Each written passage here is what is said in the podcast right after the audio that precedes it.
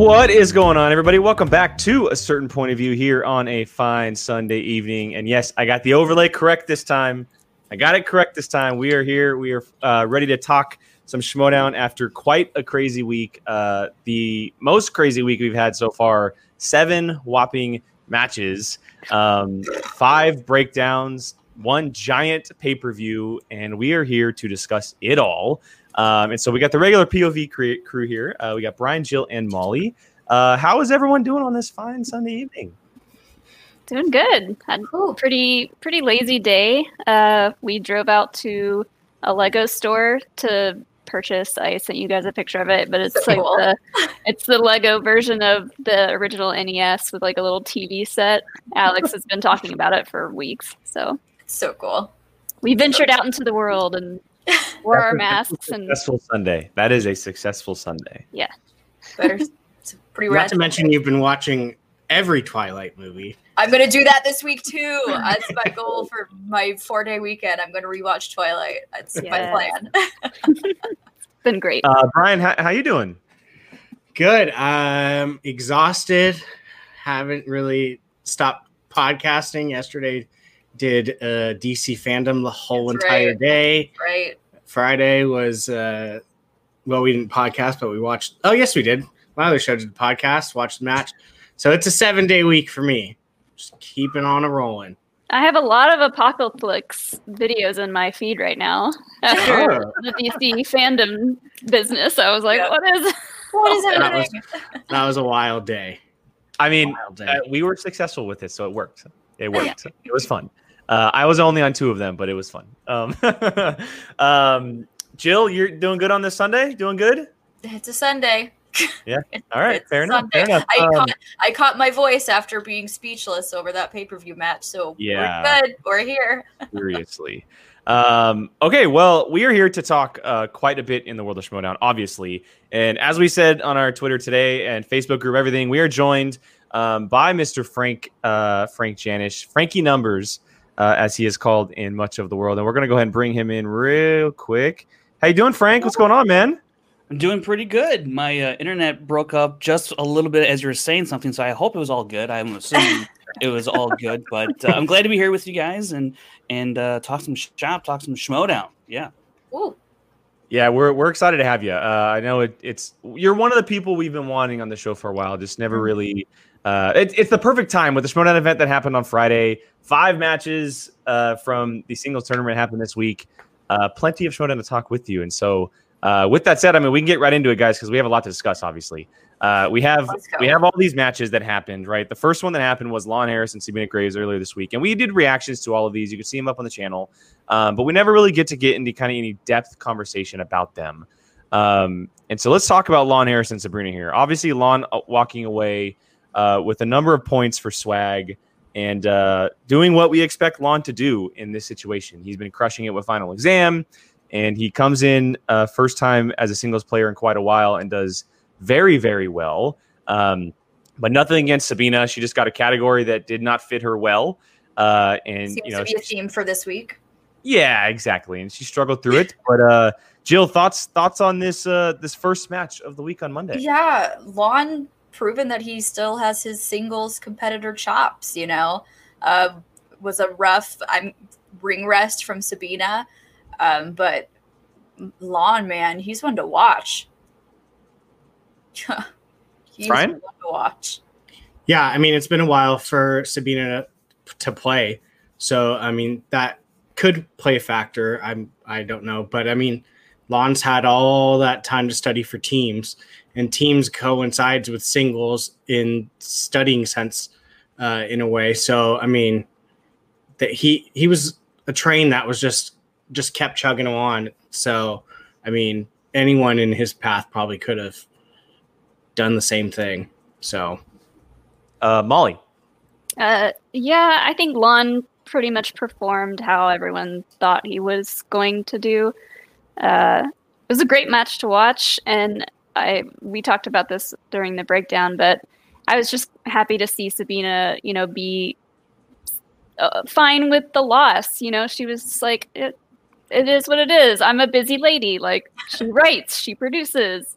Um, and she was like, "Yeah, I'll be back." I, I just like it when people have have fun with losing. we like when people have fun competing. Dang it! We like it when people just enjoy competing. Yeah. She's always been fun to have in the league. She's always been fun to have in the league. Uh, Frank, thoughts on this one? Yeah, I was excited to see Sabina back in action here against, you know, unfortunately against Lon, but when you're debuting in in the singles division, it's going to be up against one of the tougher players, more established players. And I was I love seeing Sabina compete, and whether it's free for all or it was with teams. I just like the attitude she brings to the to the Schmoedown. It's not quite as serious as um, you know we see with other players in the league. And then with Lon, you know, I'm just really curious on what kind of run he can go on. You saw what he's been doing with Final Exam, and unfortunately, that run for now came to an end. But I was curious to see how this might translate with singles, and you know, he's one of the better players in terms of knowledge. It's just sometimes it hasn't always gone his way. So even still going up against someone like Sabina, who's fairly inexperienced with, especially playing singles, anything could have happened here. But obviously, I think tr- uh, knowledge trumps all here uh, with this match. Yeah, he's he's definitely a scary player to look out for, uh, especially with the character change and you know Winston in this corner. It seems like it's it's just fitting him correctly. Um, I can't remember off the top of my head, but who is it? Who he has next? Is it has that match been aired yet? Um, the, the I don't per- think. I don't who, think. On? Uh, no, no, no, not the the the two competitors that he could possibly go up against. Um, because I don't have For the Lon? schedule on. Uh, Lon has yeah. it's either uh, Merle or uh, Adam or Roca so, or Adam Collins. Got it. Got it. Got it. Which yep. oh, we talked about that. We talked about the possibility of Roca and Lon, which would be crazy. But but Adam Collins is not a slouch to look over. So no. I'll just say that as well. Um, okay, so the next match that we had, uh, which was on Tuesday, was um, definitely one of the better matches this week. Uh, a very fun match, and uh, to to many, um, a little bit of a, a, surprising outcome, and that was Paul Preston and Eric Zipper.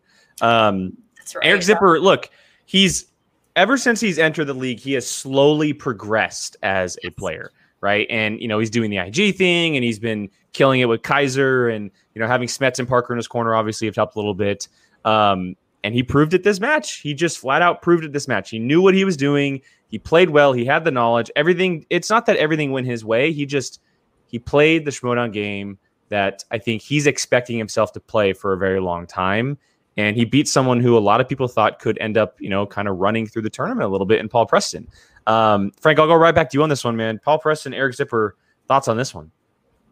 I, I was impressed, slightly surprised by Zip. I was more surprised by the outcome rather than how Zipper played.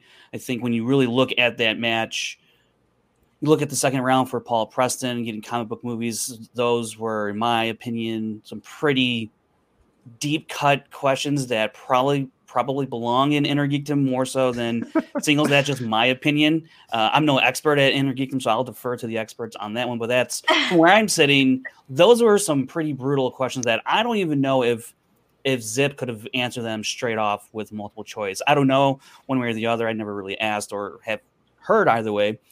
So, I, like a lot of people, I had Paul Preston going pretty deep, but uh, you know, Zip he had other plans, other ideas, and I love Z- Zipper's story in the Schmoedown from when he first entered with Winston to where he's gone with Kaiser last year and now this year.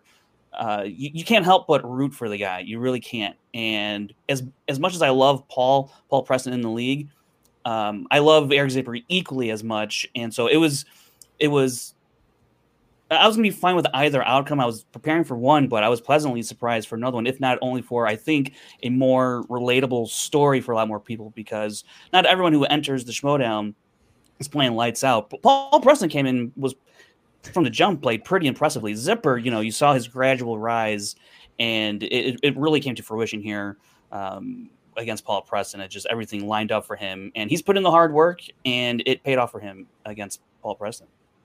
Yeah, I, I, like seeing Zipper successful. He just he he's like the guy that just deserves it. Right? Yeah. He's so passionate about it all. Uh, Jill, thoughts on this one? Because I know that th- this was something that you absolutely love to see, but also hate at the same time. I, yeah, it's a little bummer for me being pseudo den that we got a player kicked out of the tournament. Um, but similar to what Frank had said, whoever won this match, I was happy with. Like I wasn't, I would have been stoked for whoever won this match, and I was stoked for Eric because I feel like Eric is one of those players where he just gets better after every match he has. Like he just continually keeps growing, and I think he was just as stunned as anybody that he TKO'd Paul Preston. I think Yeah. he he himself was just as surprised about that. So to see him, uh, he needed that confidence booster, and I'm kind of disappointed it happened against my pseudo faction, but I'm happy he did get that confidence booster. Um, Dungeon also really needed the points, so I'm not mad about Badly. that either. Badly. Um, so I'm I'm excited to see what Eric does now that he has this little uh, push of confidence here. So let's see if he can break some more of those uh, second round brackets. Uh, Molly? Uh, I agree, Frank, about the comic book questions. I thought they were. Yeah. There were some deep stuff in there, and I don't remember. Did he get any steals from those He might have gotten one or two. He got one um a one point steal. At one point? Uh, yeah, Yeah. that was my first thought. Like when he got comic book movies, I was like, "Oh, Zip's gonna get a bunch of steals." So he got one. That that was nice. But I'm always impressed with anyone who can play an IG and singles slash teams. Like anyone who can study for IG and then also just know normal movie trivia, always going to impress me. Uh, and and when he won, he just like looked so elated and uh, yeah, I was really happy for him. Uh, Brian? Uh, yeah, I picked Zipper for this one. So, um, I, Is I it thought- is it wrong? Is it wrong to call to call you a Zipper fanboy, or is that right? No, I love Zipper. He's hilarious. Okay. okay. I- Definitely a He's zipper zip fanboy. boy. He's a Yeah. Zip boy. it- there you go. Zip Yeah. boy. Hashtag Zip Boy. Uh, Brian the Zip Boy Avalosino. yeah, sure. Whatever you want to call it. Um, I, I mean, it was hard because I had picked the Den to win the year at the beginning, um, but uh, Zipper was primed for a win. The poor man has been like so close. Oh, I think my AirPods just literally died. Oh no. So we're doing that now. Um, so uh, yeah, he's come so close to winning, like so many times. So it it was a matter of like when, not if. I felt like, and so it, I mean, it just happened to be in the form of this match. I did not ever in my wildest dream ex- expect a TKO. Not like if you would have said that, I would have been like, eh, okay, like let's not go too far. But uh, seeing him win, I'm not, I'm not surprised by it. Um, has been a while since Paul played as well. Um, but Paul's one of those players that like I feel like you could, it could take, he could be off for a while and still come back just as good. So I don't know if that's really even a, a good enough reason to say it. Um, but yeah, no, I'm I'm not surprised Zipper won in this at all. Uh, Brian Nussbaum here has a question for us, which is a great Yeah. question here. What did you guys think of the challenge by Zipper in round one? I thought it was a brilliant challenge. I don't the He where challenged challenged- timing um, of Preston not getting it down in time and still Oh. writing after the time. Yes, Um, I, I think I don't. I don't think that was a challenge by Zipper though. I think that was a challenge by Kaiser. Well, Yeah, Adam. I, it felt more um, Kaiser based for Yeah. sure. Although Because they, know, 'cause they asked Zipper and he was like, it's fine. And then Kaiser was like, no, no, no. Yeah. We're challenging. Well, I mean, he did. Zipper did say go blast out, going, "Come on, he's still writing." So I mean, Yeah. yeah. by him saying that, that probably triggered Kaiser, to be like, "Okay, wait, wait, wait, wait. he was Yeah. still writing." Writing. So Have- I mean, Have we ever seen something like that happen? I don't, they've. not that I can recall. Frank would know. I don't remember that actually ever happening. no, I don't think no, a it, flat I out like that. it's usually when it's happened like that, the person usually has had the wrong answer anyways. yeah. um, or they just didn't, or they wrote, or they were writing down an incomplete answer and they just never finished it. So I, I don't quite remember a specific example of that. But I, I will say it, it is interesting that it had to be challenged and I will Yeah. leave it at that. I don't want to. and we'll stop there. Well, Well, no, it's continue, Frank. Please it's- continue your thought. it's Just one of kidding. those things about these digital matches now. I feel mm-hmm. like stuff Yeah. in studio, something like this would have, you know, been well, the audience would have been like, "He's still writing." Like we would like. Let's be real. The audience would have said something. Like someone in the back would have been like, "Hey." yeah. But it's it's hard to, especially like on the screen. It's really hard to focus on multiple people. You're really just focusing on one person. While in the studio, you kind of get like this, like peripheral vision thing. Mhm. Um, I also I also think that this will be something that people will probably keep an eye on from now Yes. on.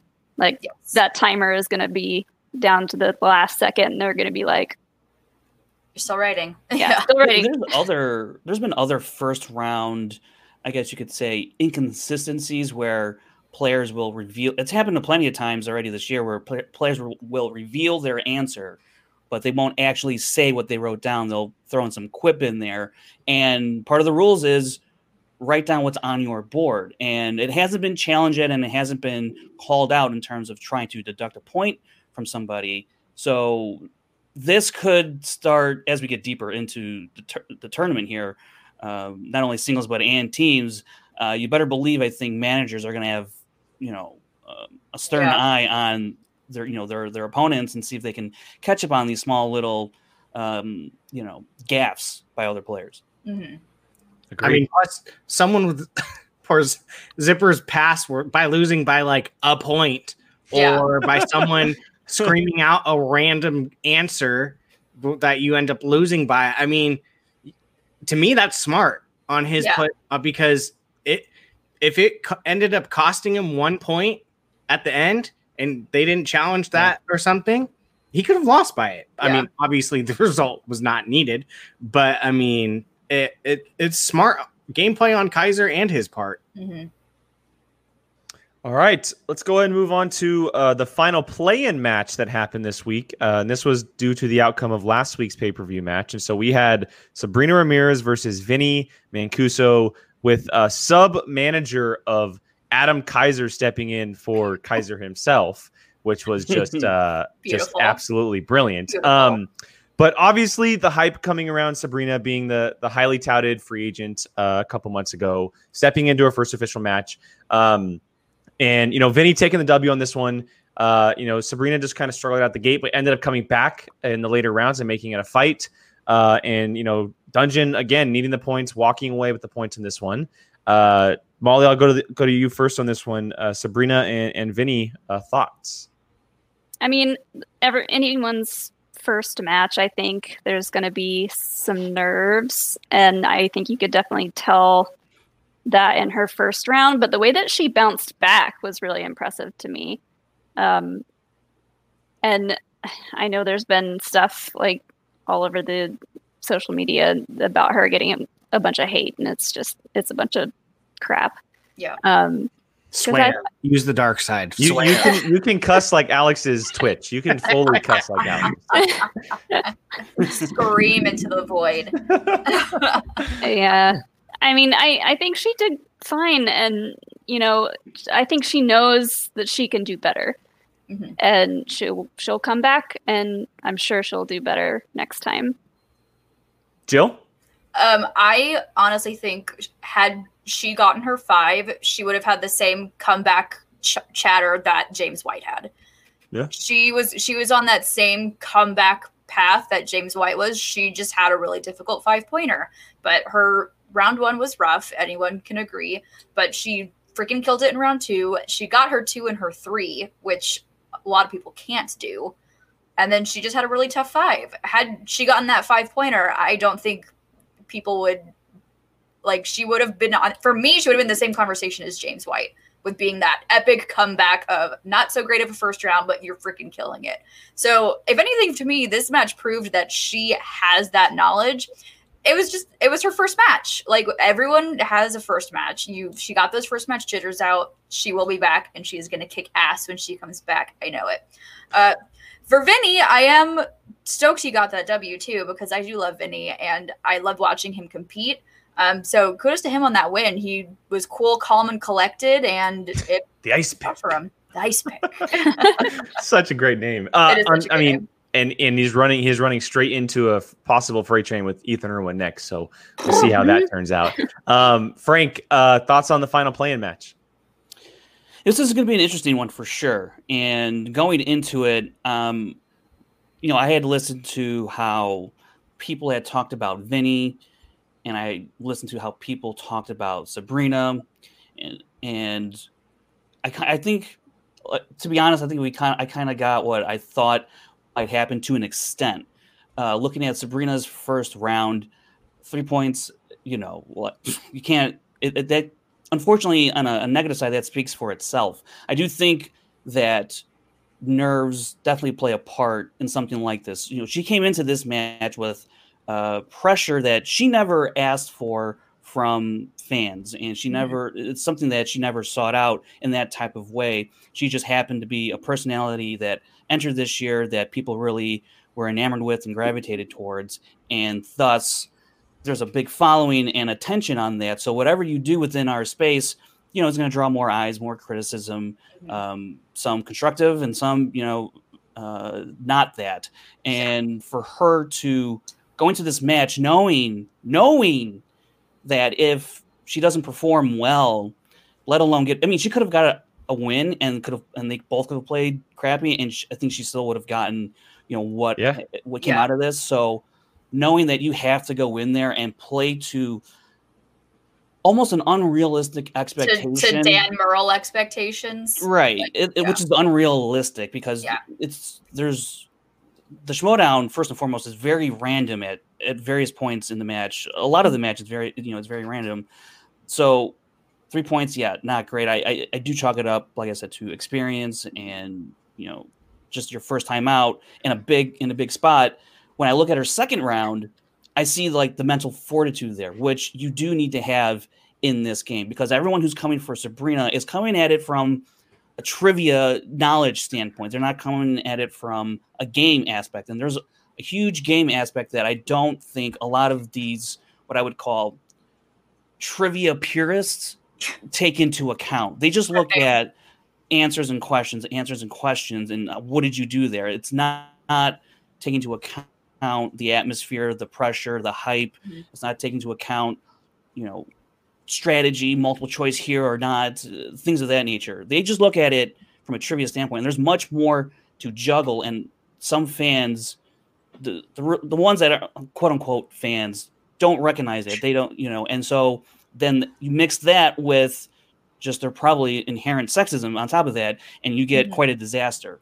Um, so I really sympathize with Sabrina and any woman who competes in this league. Um, you know, there's obviously a much more uh, specific conversation to have on all of that. But pertaining to the match, I thought she bounced back really well and showed that the one aspect that not a lot of players have is that you're going to have these hurdles and overcome.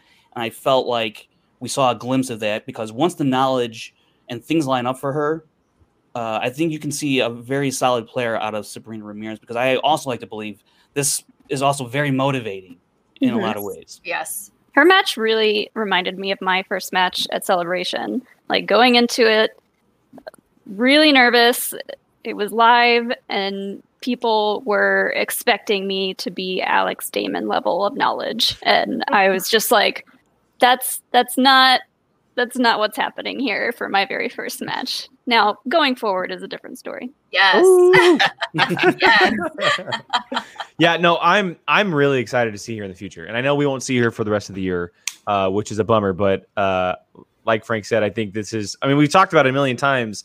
A loss for for some competitors is just like that fire that they need, and they instantly come back from it, and they're even better than beforehand. So um, it's definitely going to be so- fun to see her compete next year. I'm excited for that. Uh, but let's go ahead and uh, Brian, do you talk about this one. No. No. Go ahead. Um, I remembered. I, I remembered. Don't worry. for once. Uh, but uh, yeah, no. I mean, Frank said it all for the most part. Um, I feel like there were people, unless her game was perfect, literally perfect, no miss questions, nothing, they would have came after her. There, I mean, she she had everything stacked against her from the beginning.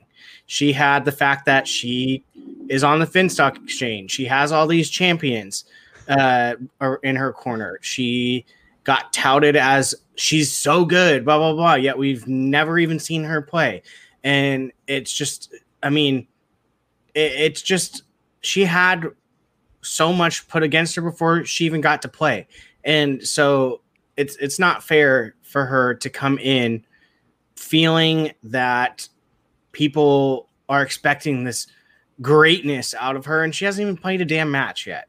Mm-hmm. So, I mean, um okay, she she lost. Get over it. it it's it is what it was. It was a play-in match because she was a rookie, never played before. Um so, I mean, she did clearly not have her footing in the first round. Okay. But she grasped very hard from the first round after that first round.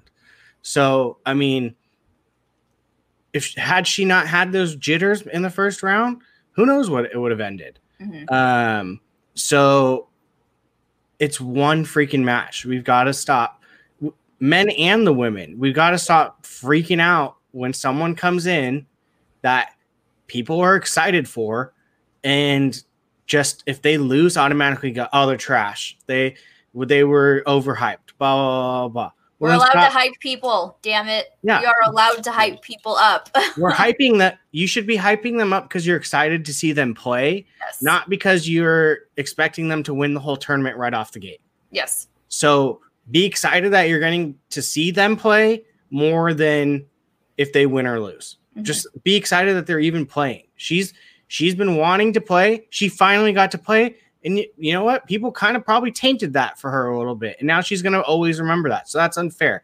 Let her be excited about playing. Let her play because you know what? Losing probably is going to, and all this crap, is only going to make her more dangerous the next time she plays around. So who knows? But yeah, just let let the players play. Damn it. It's that simple. It let it the also, players play. on top of everything, like you know, being called the queen of the exchange and stuff like that, she also came in in the year of the rookies, where the rookies have like really been, you know, crushing it right now, and it's it's not fair to hold every single rookie to that standard, right? I mean, you know, the Ben Goddards and the Barbarians and the Parkers, and it's not fair to hold every single rookie that enters the league to that kind of standard because that's not what's going to that's not that's just not what's going to happen. And so I the queen you know, everything is said the the queen nickname was that something that she picked or did that just i think that's what naturally? i'm pretty sure that's what finstock show yeah i think did. they gave her that one see yeah. yeah. and like giving a name like that to someone who's never played and that's basically saying like she's the best in this in this faction and yeah. Then, yeah. yeah that was yeah i really didn't i actually i didn't care for that either i thought okay that's premature um you know uh she hasn't played a match, but you know, it's great that that they re- have her, they hold her in such high regard, mm-hmm. but she's also never really she hasn't done anything in the league. So yeah, that's while it while I think maybe as your own person you hear that you, you may not pay attention to it, but you do hear it, and it sometimes it can seep in there, and, and maybe it does mess mess with you. Maybe it did, maybe it didn't. I don't know, but. Uh, if I was the exchange, I probably would not slap on any other monikers besides, you know, your standard league nickname. So. Yeah, her nickname is spicy. I'm seeing in the yeah. comments. It is spicy. Is spicy. Yeah. yeah, it's just Gucci just called her the queen. Right, right, right, right. Yeah, yeah. To not to mention that that did kind of rub me the wrong way. Uh, spicy. calling her the queen because queen.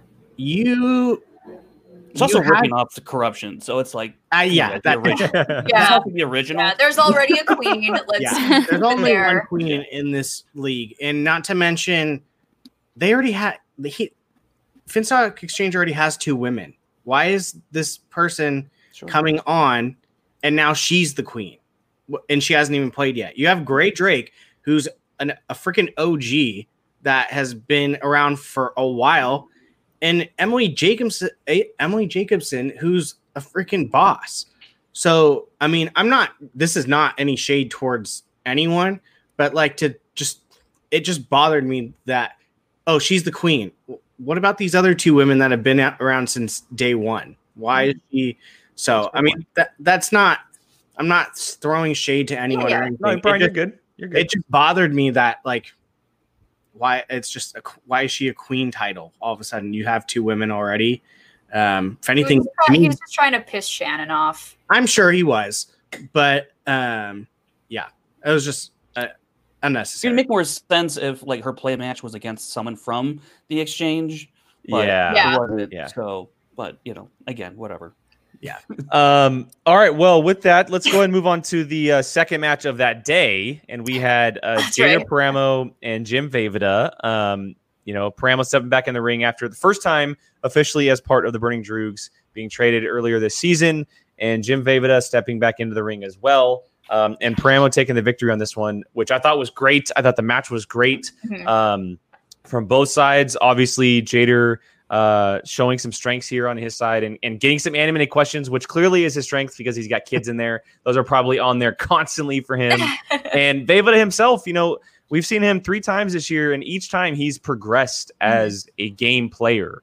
Yes. Um, he's he's just become better over time. Um, and just some questions that just you know ended up biting him in the ass a little bit. And so, uh, Jill, I'll go to you. Go to go to you on this one first. What did you think of Paramo versus Vejvoda? I loved this match. Um, I love both these players. Uh, for Pro- Promo, it's I feel like he's learning the game. He's really uh, embracing the game now. He's really learned how to play the game. He's starting to use those gameplay strategies. Um, but I love Jader's. You know, I uh, love J- Vejvoda. Sorry, Vejvoda. I was talking about. I love Jader's um little story that he's got going on. You know, he was just some fan sitting in the stands. He happened to get that VIP ticket. He won the competition, and now he's a freaking now in the second round of the singles tournament. Like that's freaking rad. Um, and he's I've messaged uh, Jader a couple times, and he sent me like I'm studying tonight. Look at all these all of these notes that I have, and I'm like, dude, like that's crazy. And so when I saw him in his round two, and he kind of kind of did struggle a bit in his round two, even though it was a strength of his, I went, oh no. Oh no! Oh no! And I like for a second I had a mini panic attack, but he pulled it together and he got that W, which I think he was so stoked about because now he's really becoming that kind of I wouldn't say like a Cinderella story, but that kind of like fan fantasy, if you will, going from fan to legit competitor. So I, I'd love to see him keep going this, and I'm excited to see what he does. Yeah, you could you could see the excitement on his face when he won. Mhm. The second they announced him as the winner, you could just see it. He was beaming. Uh, Yes. Molly, thoughts on this one? I agree. I mean, uh, his story of being a fan just kind of plucked out of the audience and just like coming through and playing this game is so cool. Uh, I I think I had Vejvoda for this match because I was like, the rock stars really need the points. They do. You're not wrong and uh, yeah, I, I also loved the animated questions. Those are Me really too. good. Me too. He got Where he did got Pixar, correct? He got Pixar. or yeah. he got Pixar. Okay. We've gotten a lot of like five point Disney, five Yeah. point animated Yeah. questions this season, and I'm I'm all for it. Let's let's, let's keep that. Maybe happening. they're setting themselves up to see how it goes for a Disney tournament. down the line. He said no. He said in the Facebook group no, and I am upset about it. Oh, He'll change. He'll change his mind. It's okay. yeah. But yeah, I'm excited to see him play some more. Uh, Brian. Uh, yeah, I picked Jader on this one. Um, I it sucks because I poor Vejvoda just comes so close to Always, win every always. time. It's always by like the five. Literally, and it just always escapes him. Yeah. Um, but you could see he wanted it, and he clearly learned the rules of the game a little bit better than in the past, which makes all the difference Yes. during a match. I mean, you if you're someone that doesn't know when they can use the multiple choice or something like that, that's going to come back to bite you in the ass, Mhm. especially if you just I don't know, and you don't even try for the multiple choice. Um, so this was uh, definitely um, wiser and knowing the game, Vejvoda, um, Jader got a strength. And I mean, you play your strengths if you can. His strength happens to be Pixar because he has kids. That's the case. You land on that wheel, you nail it, it might win you a game. And that's what kind of came down to it at this at the end of this match. And that five So- pointer, Jim's and five that five pointer pointer. was Yes, Crazy. and that uh, Leo put this in the chat here. That that that was just That Oh, was like a 10 oh point. goodness. Although I did oh see goodness. Some, I did see some people in the master post saying like I knew that one because he says this one line that like has I guess they say it a couple times. I, I've never seen the movie, so I don't know. Yeah. So It, it doesn't jump out as a movie that would be on someone's study list to be like, okay, I really need to remember this thing about this movie. this movie, yeah. uh, Frank. Yeah, real quick on that five pointer. That that that's a type of question where you have to be someone who's seen that movie plenty of times because Yeah. the firm is not exactly a Tom Cruise movie. First of all, that I would go that I go back and watch. Very, I've probably seen it like maybe twice in my entire life, uh, and I just watched, and I only watched it because it was Tom Cruise. So, but if I'm gonna if I'm gonna watch like a like a law type of movie, I'm gonna watch A Few Good Men, not The Firm. Yeah. So, uh, yeah, the five pointer is it, it's it's a great five pointer. It's It is pretty freaking ridiculous. And Jim Vejvoda is is I think he's now with this joining the group of the Mark Hoyks and Alonso and Alonso Duralde. They play really Yeah. well, but just get super bad luck at the Mhm. the, craziest he, time. though I, I call it the Whitney Seibolds. and that one, yeah, even Whitney, throw Whitney in there. Poor Whitney, Jesus I know. Uh, that guy. I, you know, so these these know so much. Yes. But as I said earlier, there's an aspect of this game that's not trivia based that you also have to conquer and master. yes. Uh, and you know, to your um, you know, you said it earlier, Jim learning the game a little bit better through Roxy, I think it helps. Uh, you know, it didn't hurt him here when he checked multiple choice on two questions that he felt like he knew the answers to. Mathematically, it didn't hurt him, but in terms of I think of momentum and confidence and how that can affect your opponent, I think that does hurt him. So Mhm. hopefully, in the future when we do see him, uh, he gets a little bit more, um, a little more confidence to go for a, a full two pointer instead of checking down multiple choice just to quote unquote make sure because you're not going to be an elite player if you're checking down just to make sure. You can't give up points like that. You can't leave Mhm. points on the on the board really. So uh, for that's for Jim, but for Jader again, you know, you talked about it. Um, great story. Another great story in the showdown this year. A fan coming into the league, got his guaranteed match, won it against Brittany Young, um, beats Jim Vejvoda here, a guy who has immense knowledge. I think that's you know you look at his stats, stat wise. I mean, he's specifically with his team run. I think he's like in the 80, 82 percent lifetime or something like that. So the guy knows his stuff, and if he just and we always said if he just knew the game, he could be right at the top. So, but you need that and also a little bit of luck. And uh, the bad luck bit him on that five pointer. But uh, with Jader, solid first round player. So to me, that says he definitely belongs. I think I think he finally believes now that he belongs. But it's his 2nd Mhm. round that he's got to shore up. I mean, he got spinners and opponents in his favor and only walks away with four points. Not ideal. Not ideal. Um, so he's got to work on on that type of on, on that part of his game. Mhm. Final round, you know, that pulling out those five pointers is also a crapshoot. I think you know, was about how did he he have that for like it. the last second too? He used all his JTs and he pulled Yeah, he's- out he's- last second. Yeah, he slow played it because he knew the, he was fairly confident. And I because I talked he know it? Oh yeah, he knew it. He had a, like a Uh. really great idea of what that answer was because he, he said it was you know it's one of his favorite movies or he watched it a lot. So right off the bat, he or fairly right off the bat, he knew the answer or felt like he he, pulled the Bateman. answer. a little bit, but. I also think on a five point situation there, when it's you know burn them if you got them, and Yeah. because you never know what might jog your memory. So Yeah. I don't quite call it. It's not as malicious as a Bateman. I would think that's not Fair. Jader's intention. It's not, That's yeah, what I would- that's easy. you know. Yeah. So, but I think Jader, you know, the guy is two and zero, and he's a fan from the crowd in Right. Orlando.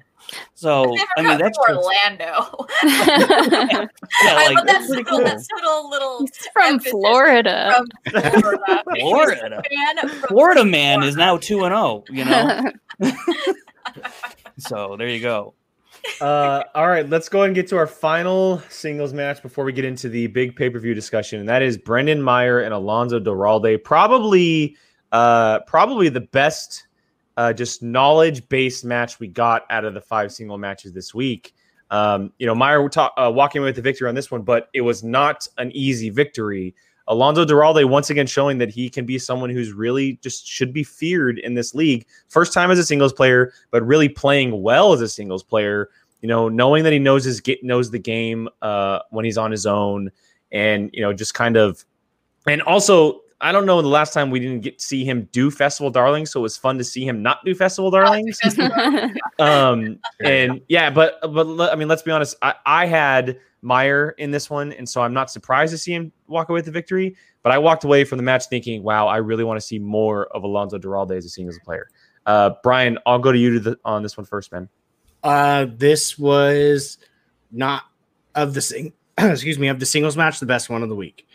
Um, this was intense from the get go. You you went in there thinking the kid is going to walk probably fairly easily through this, and Alonso gave him literally every possible punch he could throw.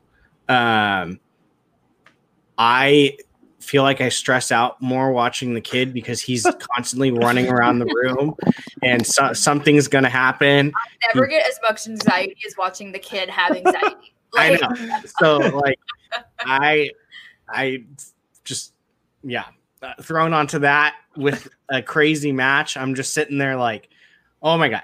And then so yeah, it was one of the best matches I think I've seen this year because I I I'll admit it, I didn't think Alonso was going to come out and do that well. I thought Brendan was probably going to walk away pretty easily with this. Alonso is now someone that is highly on my radar because I'm like, okay, you clearly know what you're talking about, and you could be a threat to pretty much anyone. Um, so yeah, I mean, the kid barely got out of this one, barely. Mm. So um, going forward, he needs to ma- be top notch. If that was the first round, it's only going to be harder from there if you want to keep going. So uh, yeah, Jill. Uh, this is exactly everything that I want in a match. Came down to the wire. Both players were having. Well, okay. Number one, there was a great beard, which is my favorite showdown match. Uh, two, it came down the wire. Both players were having fun, and there was also a bit of controversy. so it was one of those matches that just had everything in it, and it was so great. And I disagreed with Brian. I know what Alonso can do, and I had no doubt he was going to kill it. I Yeah. know I've seen him compete. I know how knowledgeable he is. He's one of those. I don't know if he. I would honestly kind of be surprised if he studies. He seems like one of those people that just has like he's kind of like an Irwin where he just has that inherent knowledge. Um, so I was this.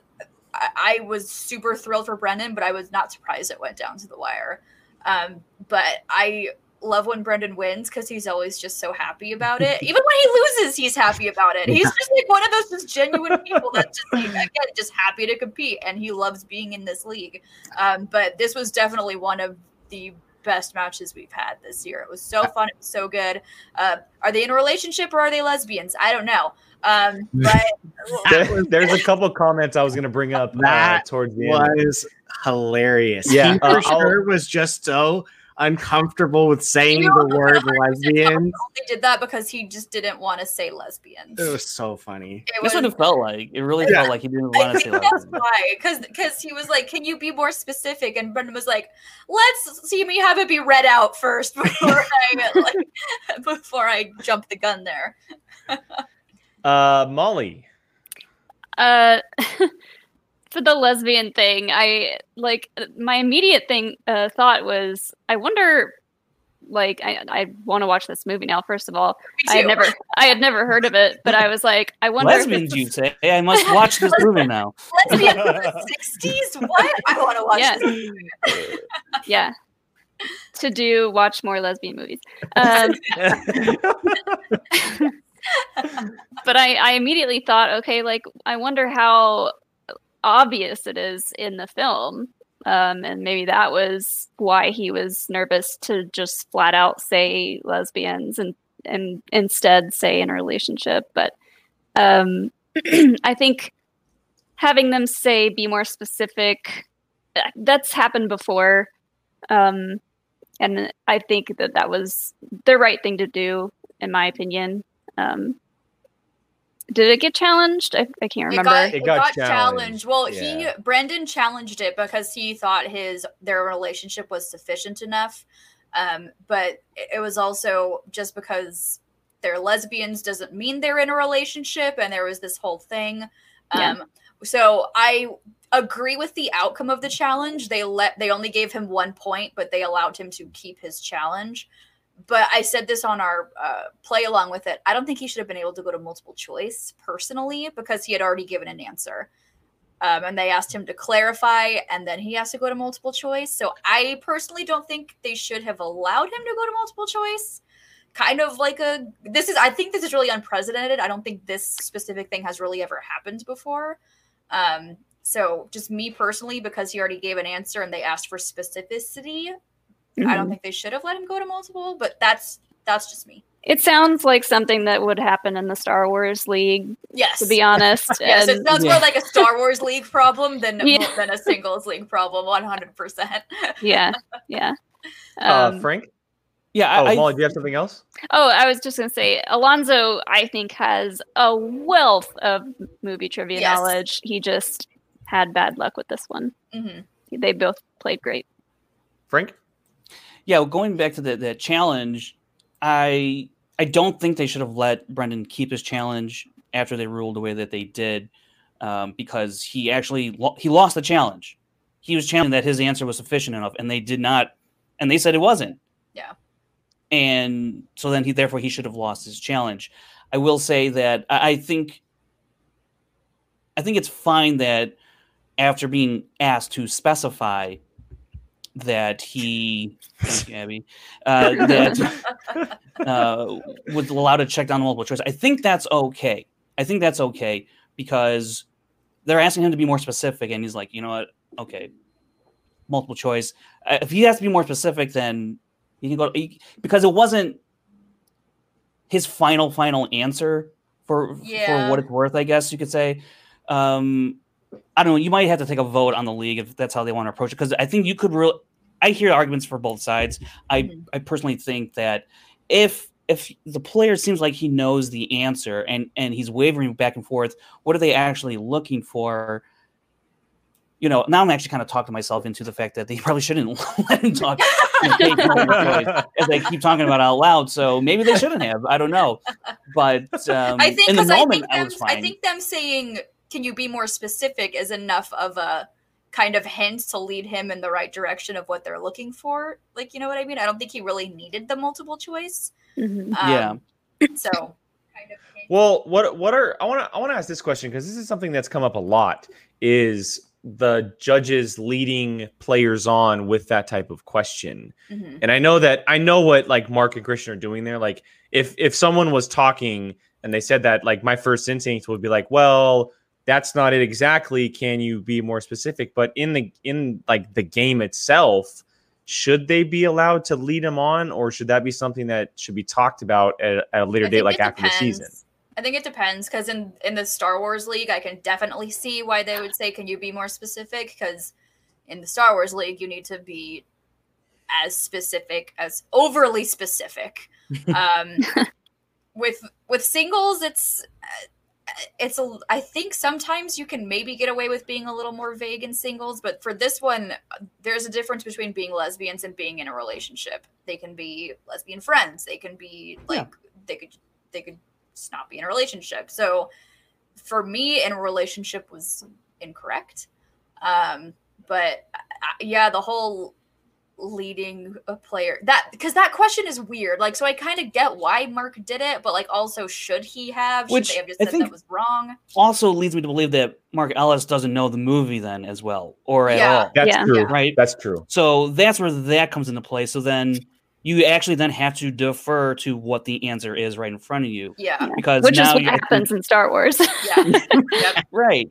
So I think that's that's you know human error right there. That's fair. That's fair. Um, and I think at that point, I guess you know Mark was thinking, well, lesbians, yeah, th- he thinks of them as an uh, as an in a relationship, I guess by default, in a sense, or at least in that moment, and I guess just assume. I, I mean, I've never seen the movie, so I can't say one way or the other.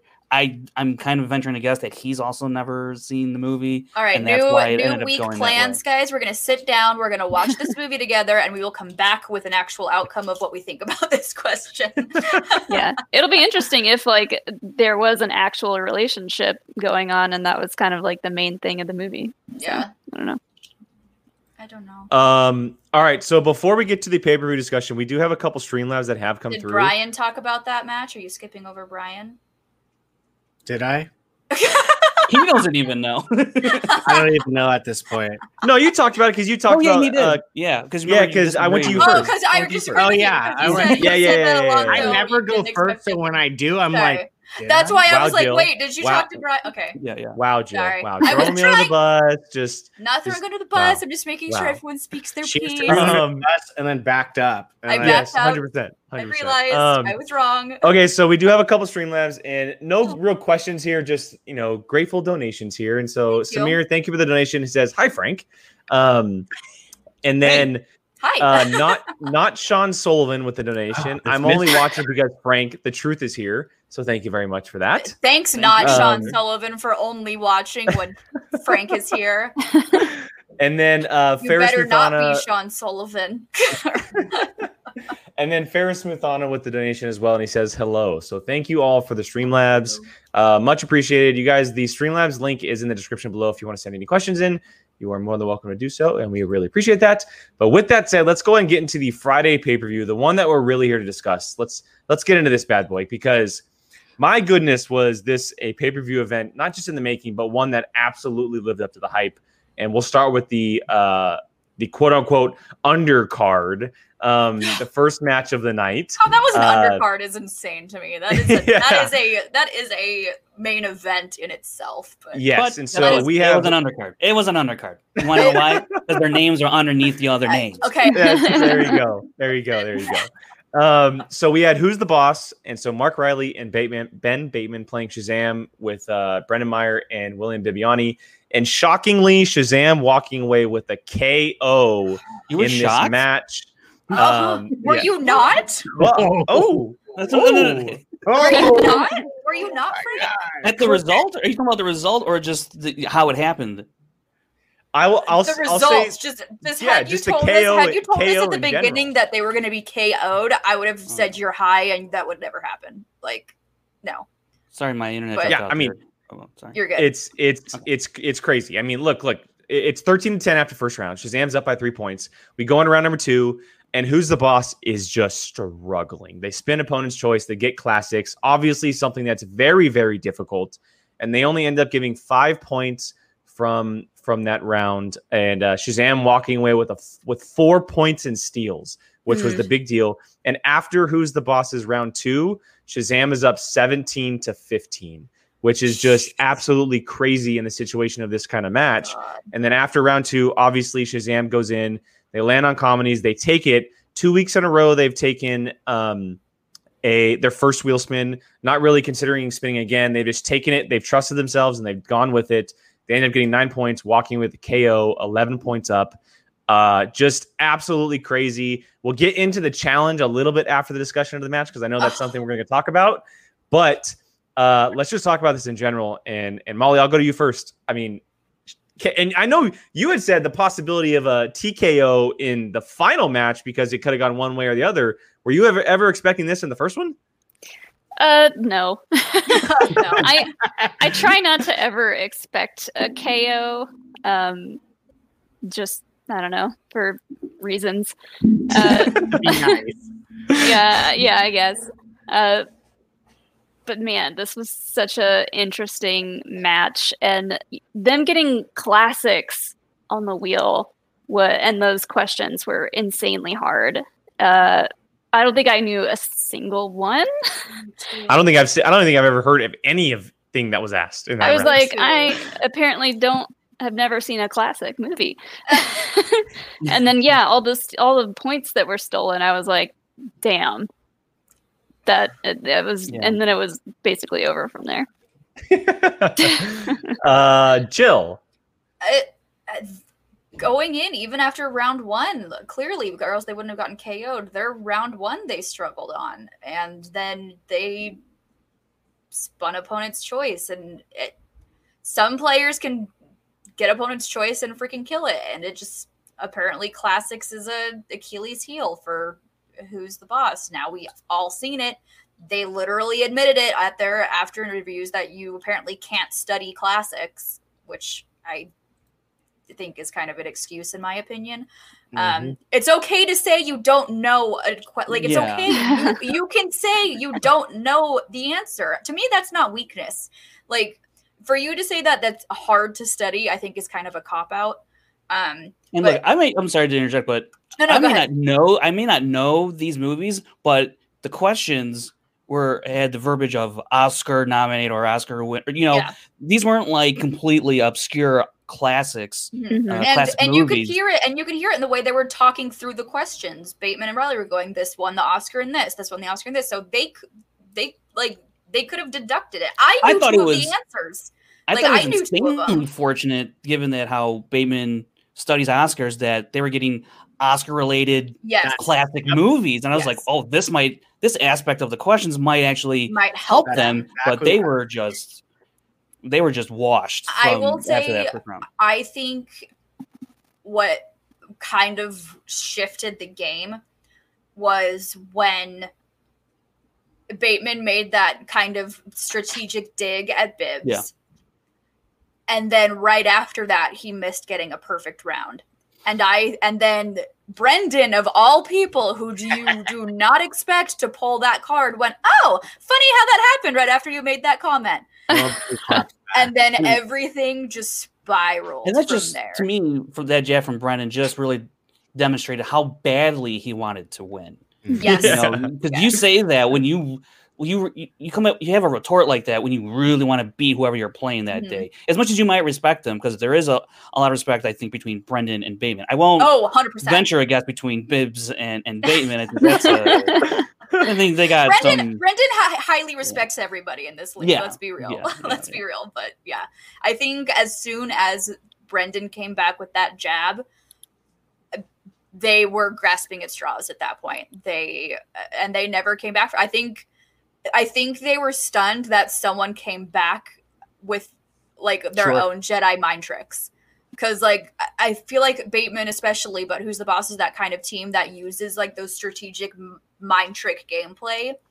And when someone did it back to them, it just they didn't know what to do and their mind wasn't in the game at that point and it just i mean every every player every team is going to have one of those matches that just does not go their way with the wheel slice with the questions with how they're playing and for this that, that was who's the boss today unfortunately and this was ben's first time getting knocked out correct me if i'm wrong Yes. Yeah, so, and I mean, but all, it happens to all the best players. I mean, it's happened to Murrell, it's happened to Kalinowski, it's happened to Yeah.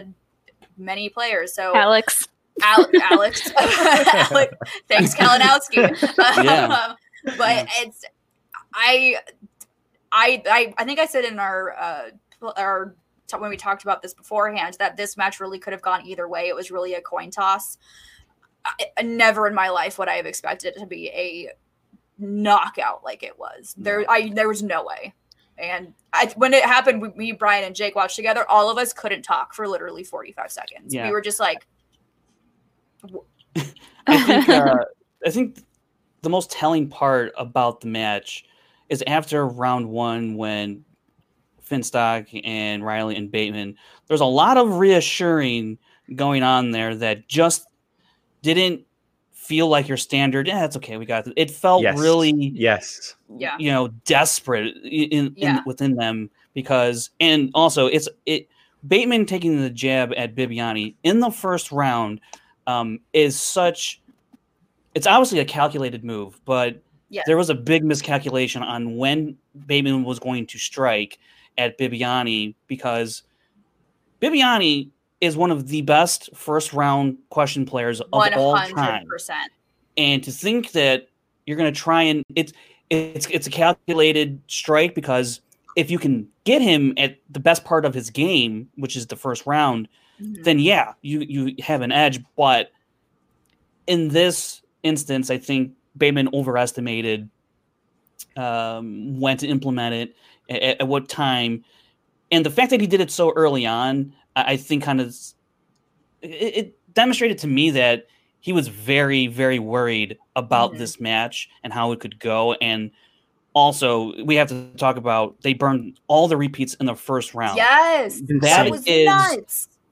Incredibly i mean look you don't have anything to fall back on if you were to get to a five pointer you're Mhm. you have 15 seconds and that is it for a five pointer which i was expecting this match to go to for both for both Oh, teams mhm. so for them to burn all three of them and all by the way they only ended up with 10 points you know And I think I think twice of the repeats they didn't even get the question. They still didn't right get it. sure once like yeah yeah For sure once, maybe twice, but uh, Yeah. so they completely wasted a JTE, and it was just not the not the usual gameplay you see from a OG former champion like Riley and a former champion and Ben Bateman. Like it's I- you, i think that's just also over preparing in a triste- in a strategic sense yes. against the team because Shazam is is not a team that you can really hyper strategize on because they know so much. Their they they um their their gaps overlap, or I'm sorry, their strengths and weaknesses they overlap to cover each other's weaknesses. So there's not a whole lot of strategy that you can really do, especially for their first round. I mean, that's obviously mental warfare, but Mhm. you know, Bibbs is a veteran of this Yes. league. Brendan Meyer, I think he's been in many different types of uh, situations where he he's been under certain pressure, and while the Schmoedown is certainly uh, unique in its way, I think you know Brendan Meyer, who has I think just immense confidence in Bibbs, that's very reassuring for him in a way to you know go through anything, and I think likewise with Bibbs to tell you the truth as well. So that's why they're a great team. Uh, just an incre- just an absolute destruction from Shazam over who's the boss, and you know it leaves question marks for who's the boss, big time. I, I have- Yeah. Oh, go ahead. Go ahead. Go I, ahead. I was just, I Molly, go will ahead. add just another just input. I wonder if it was just Ben versus Bibbs. I think that what Ben had did would have definitely rattled Bibiani, but Bibiani being with Brendan, I think really helped him not let that phase him. So I think if it wasn't for Brendan being there, that could have completely gone in Bateman's favor, but Brendan made sure that did not happen. Yeah. Uh, Molly, go ahead. Uh, I just, I had, I think I had my favorite question in round one from this match, which was the animated one, and it just, it just Open, makes was sense. that open that- season? Oh no, the- it was yeah. yeah, yeah, it was, Yeah, it was, open season. Open Yeah. And- season? Okay, I knew that one. yeah, uh, it just made so much sense that the kid knew. Knew was the one who knew it. Yeah. yeah, because uh, someone said open range, and I was like, okay, they're getting That was closer. Bateman. Riley did. Bateman Riley. said open range. No, And- I think and mi- Riley said open range. One or the other. Yeah, yeah, yeah. Yeah. Well, uh, mistake me if I'm wrong on this one. So after the the the, the mind warfare by Bateman in the first round, I don't think he got a question right after that because I don't think Riley so. is the only one that correctly answered in the second round. I rewatched it earlier. Every Yeah. question that Bateman flat out answered in the second round, they got wrong. And I think he may have missed everything after the warfare thing with Bibiani. Wow. Yeah.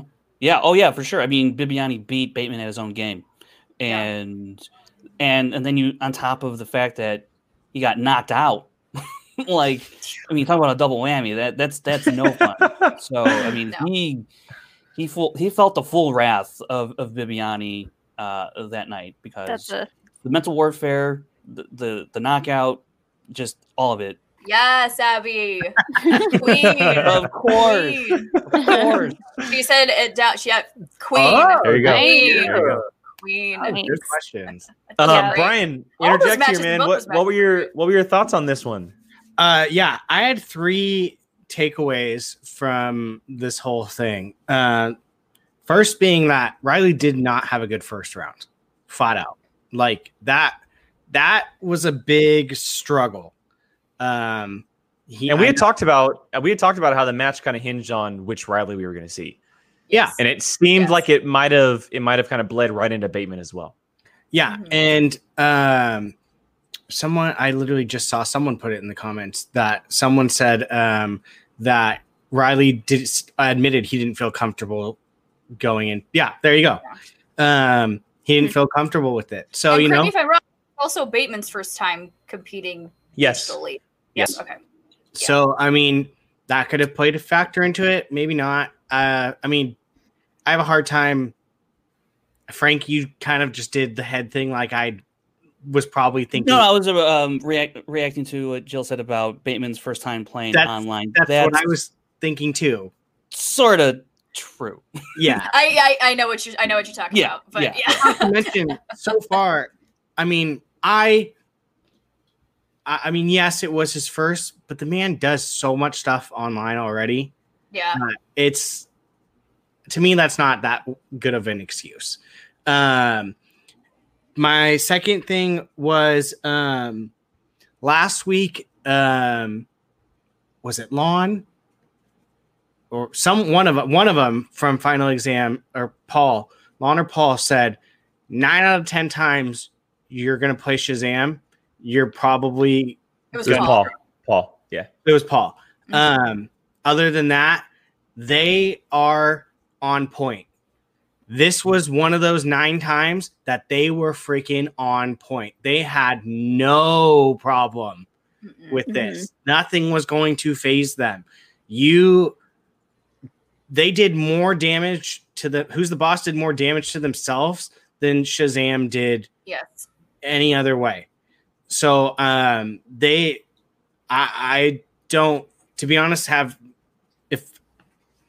I'll say I don't think who's the boss has really any excuse. They flat out kind of fell on their face. Um and then um I mean Bate, my other thing was I think Bateman kind of ate crow a little bit and he learned a little bit I think A nice slice of humble pie. yeah and what Kalinowski learned Mhm. when he goes pisses off Roka. You light a fire uh, under Yes. someone, and they're going to come for you. If you are going after someone and you're pissing them off or getting them going, they're only going to come for you harder. They're not going to be like, cower for the most part and be afraid. They're going to come from you and Bib come for you. And Bibbs came for Bateman from the get go. Yeah. He was not going to let. He tried to play the game upside down. He was ready to do Right. those mind tricks, man.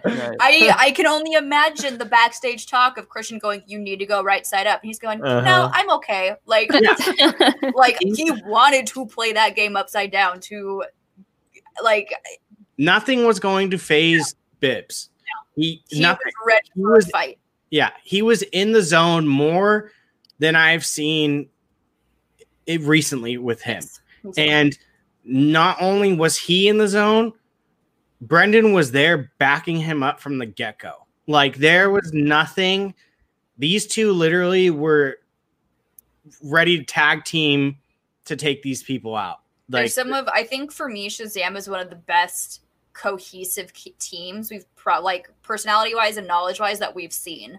In Yeah, my they- personal opinion, they definitely balance each other out yes. very well. yeah, The, Well, so it- the it- thing that I want to say Frank. lastly about Shazam is it's it's a, it's a it's a very apt name, um, and they really should be called you know the Blitzkrieg because they will Good no, team. they will pile up points in the first and second round like nobody's business, Mhm. and they put so much pressure on you going into that final round in a three round match. Now their only loss is to the Founding Fathers, and they were TKO'd. That's a five round match Yes. there's much more room for any team if they're down by a wide margin or a small margin to weather the storm and fight back against a team like Shazam, who's going to just bludgeon you in those first two rounds. Mhm. And if you if you're not experienced or you know a champion like the founding fathers, it's going to be hard to overcome that sort of obstacle. Shazam is such a great. It might be one of the greatest three round teams uh, Mhm. of all time when it's all said and done Yes. because their point average through the first two rounds is astronomical. Their accuracy rate through the first two rounds is through the roof. It's the best of all time. I, I don't have the exact number off the top of my head, but if it's not number one, it's close. It's top three. behind by time. Oh, it's I would top two. Top two. Um, I'm that confident. I don't. It's Wow. gonna be very not um, surprised by that close. though. I'm not at all surprised. Yeah. so. You know that's what that's what's funny about who's the boss and the approach is that they had he had to have known they were going to come out and at least throw up you know 20 some odd points in the first you know in the first round 23 24 points in the first you know Mhm. two rounds um but you know it, it was just a hell, it was a doozy man it was a doozy I- It's a- doozy. I mean, look, at, with without the steals, uh, they scored 22 points through two rounds. With the steals, they scored 26. I mean, you see teams matches Yeah. where they get that many points all together. And Yes. I mean, that, Exactly. it's it's just it's insane. Yeah. Um, and so I'm gonna say my last thing was to me it it almost was like precision how they were going through who's the boss. Mhm. First round, they nailed it. Second round, they literally like outplayed game wise on them. They they got something, threw it at them. Not only was it something that they knew the other team was going to struggle with, but the kid was ready to take anything that they missed. Mhm. And then they go to their round in the lead and just wipe the floor with it. So it it was the most precise like takedown I in my opinion I've seen in a while of a team. And Mhm. for it to be some a team the caliber of who's the boss, that just impresses me even more. Because I mean, I think if you would have come in saying someone's getting KO'd in this, I would have been like, Yeah. uh yeah. Sure. I'll take Okay. that. though. Okay. Yeah. And then to see how it went down, it was like, whoa, okay, that that was wild. So yeah, it was fantastic. And uh, we still haven't talked about the elephant in the room, which is that, well, that, because that was also great. Um, what the hell was that challenge? I'm sorry. oh yeah, Oh, we I haven't even yeah. that's, Yeah. we haven't even talked about it. What Yeah. It's the called hell? desperation, Jill. Called It's Yeah. called. It's literally called grasping at straws. Yeah, like, yeah. There's so many Elvises out there, though. like and, but here's my thing with that is if it was if they didn't go to multiple choice and he only answered elvis he had every right to challenge that because there could be other actors named elvis out there it was in multiple choice and only one of the answers had elvis as the answer. If you can answer a b c and d and that's sufficient you can answer Yeah. elvis and have it be Uh, sufficient. that, that's 100% right. that that challenge was 100% desperation. And I, I like bateman you know you weren't gonna get awarded that like i hope because that was just exactly. Yeah, it could have been his cousin It's I, I agree. I I was shocked when it was happening, and we were we were watching together. I just I- I I, I, couldn't went- I think i literally went what the hell Yeah, I- I like couldn't what are you believe doing I mean, this stems from uh, the Ethan Irwin match, '60s. This is where this comes from. So, Yes. And this is what's going to happen now. So, and I, I i can't i'm sorry i can't stand those like petty grasping at challenge challenges like Abby. it just wastes time it's i don't think it's cool i don't think i i don't know it's I do get why he did it because he's trying to avoid a knockout, which was right there on but the table But even he knew that they weren't going to give him those points it's been Did freaking he, bateman Did like, he? yes he like it's I- if he didn't it's it's ben bateman he knows this game like the back been- of his hand like I honestly feel like they probably were so far in their own heads. Holy crap! What what can we do to stop this? That they were looking for something and they were hoping Yeah. that challenge killed the momentum, and it it sorely backfired. That was the dumbest challenge ever made in Schmoedown history. I'm sorry. And That it was. Oh, you, was you don't think so Brandon dumb. Hannah's challenge was the wasn't the Okay. dumbest? Okay, that that close second, close Yeah. second from Brandon Yeah. Hanna because Okay. both of them have a list. There's a list of IG movies and there is a list of A, B, C, D. Like both of them are equally stupid. It was. Um, okay, so two things before we move on. We we have not addressed this. Uh, the great appearance by Mr. so Long. good. Kidding. So Was. Fabulous, absolutely fabulous. Um, so on par. Just it, it was perfect. It was absolutely perfect. I don't know your guys' thoughts at all, but it was just great. Cleaned up his act and then Is goes, he gonna Yeah. now? Is he is he gonna be dressed like that in his next match now? Like, what's gonna what's No. the character story? no, he gonna cleaned happen? up his act and then got upset that he didn't do it. So he said he's going right back to drinking. So Yeah, Good, he good for realized, you, yeah. Lon. Good for you. so good. Um, and then second, we do have a, st- uh, one Streamlabs that has come through, and so thank you for not Abby Friel for the donation. Uh, Who could it I be? don't, I don't have anything to say, but shout out to my open season question in round one.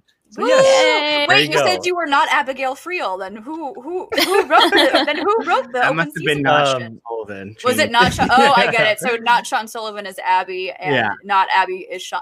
It all makes sense now. We figured it out, guys. um, okay, let's let's go ahead and wrap up the show here and discuss the uh, the big match, the final match of the night, the pay per view title teams match between Corruption and Founding Fathers. Founding Fathers, the champions, and Corruption t- trying to come in and uh, dethrone them, and they very much did that in, I'll be honest, a shockingly respectful match from both sides. Right? yeah, there Um, wasn't a whole it- lot of yeah. And it, and it, classiest match because they knew they were both nervous. They were both. Yeah. Oh, oh, yeah. They knew. a hundred- yeah. Hundred percent. And I'll say this. I, I mean, I'll have to go back and, and look at what other matches are like title matches, but this is one of my all time favorite teams matches. Me too. If Mine not too. Oh yeah. Title match in general. Like it was so fun. The back and forth, the points scored. Um, you know, Founding Fathers being up the first three rounds, uh, betting with three points and taking a chance in that round three and going up even more points, and then Corruption coming back the final two rounds. Uh, and then, I mean, we could talk about the Chance Ellison thing too with the round, uh, the five pointer question here in a bit. But Sneaky wow, what an what an absolute match in this one, Frank. I'll, I'll go to you first on this one, man. What did you think on this one? Oh man, this is a great match. Uh, I, I, it's. I was on the edge of my seat for, for real. I, I was in my room here watching this match, and I'm, you know, uh, man, it was it was great, and because you're you're you're watching a, a really, a really great r- rivalry. We don't really have it that much anymore, just because of how much the league is changing. Mm-hmm. Teams and players are dropping in and out and switching factions or joining up, combined. You know, so this is one of the the few ones that we have that actually, you know, has any kind of oomph to it. Mm-hmm. So for these two teams to go in very respectful of one another, and how could Founding Fathers not respect corruption? I mean, yeah, they took the belts from them, but corruption slapped Founding Fathers away a couple times already. So there is that threat there, and Founding Fathers respected it, and corruption respected the fact that you know Founding Fathers took the belts from them, and that mm-hmm. they're Mount Rushmore players, Hall of Famers. So all of that led to just a very tense, a very tense, tense match, and Chance Ellison, I. Oh, Don't that drop oh, out there oh, for no. a second? You Okay. dropped. You No, dropped you're out. good, you're ahead. good, Now there you're you good. You're good. You said Ch- you left off at Chance Ellison. What Yeah, about Chance Ellison? Chance Ellison, uh, you could call him the MVP of the match, of his faction of the year. But Mike also came up huge in the speed round. Uh, Yes. He basically beat Dan Murrell in the speed round, which, you know, is a feat in and of, of itself. Mhm. So it was a it, it's definitely a combined team effort there, and that's what I love about you know I, I think of I kind of prefer, prefer team matches to singles, but man, both provide excellent matches and drama. But teams for me, and this match personifies just how great the competition is, how great the gameplay is, how great the camaraderie can be, the rivalry can be. It had all, all, all the elements you really wanted, and you know they have history, so it was just a perfect storm. Kind of unfortunate it was a, a virtual match, but Yes. I'll take it. This is what we're Right? gonna get. You know? Jeez. Uh, Molly. a chance is quickly becoming one of my all-time favorite characters uh, players to watch. I mean, he not only was he calm and like like he always is with this whole thing. Yeah. I'm gonna try this on my next match. I want okay? this on a shirt. Can Chance get a He might shirt? of copyright it. like, Oh, the he might hands? trademark it. That's Like- great. Chance. Just That's the great. hands. Um, but yeah, just the wealth of knowledge that he knows, how calm he was, and I agree. Like this was a very, very tense match, with the exception of Chance being cool as a cucumber.